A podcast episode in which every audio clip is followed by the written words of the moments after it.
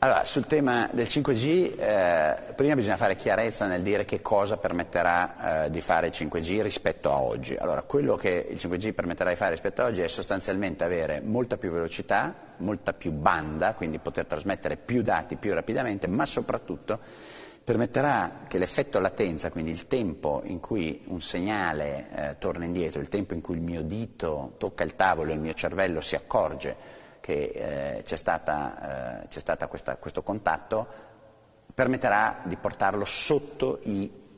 8-9 millisecondi, che è appunto una reazione quasi eh, di sensibilità fisica. Questo nei fatti vuol dire che si potrà collegare oggetti, si potrà collegare robot, si potrà collegare tutto e avere una remotizzazione di tutti i controlli, dalle serrature delle porte che diventeranno elettriche, alle macchine che leggeranno ovviamente chi attraversa la strada se posso girare o no, ai sistemi medici, quindi avere in tempo reale le condizioni di una persona e mh, iniettare magari o, o, rilasciare una sostanza medica che è necessaria per le condizioni della salute, cioè si potrà fare tutto in remoto quasi istantaneamente. Questo non arriva il primo giorno, questo arriva nel tempo ovviamente.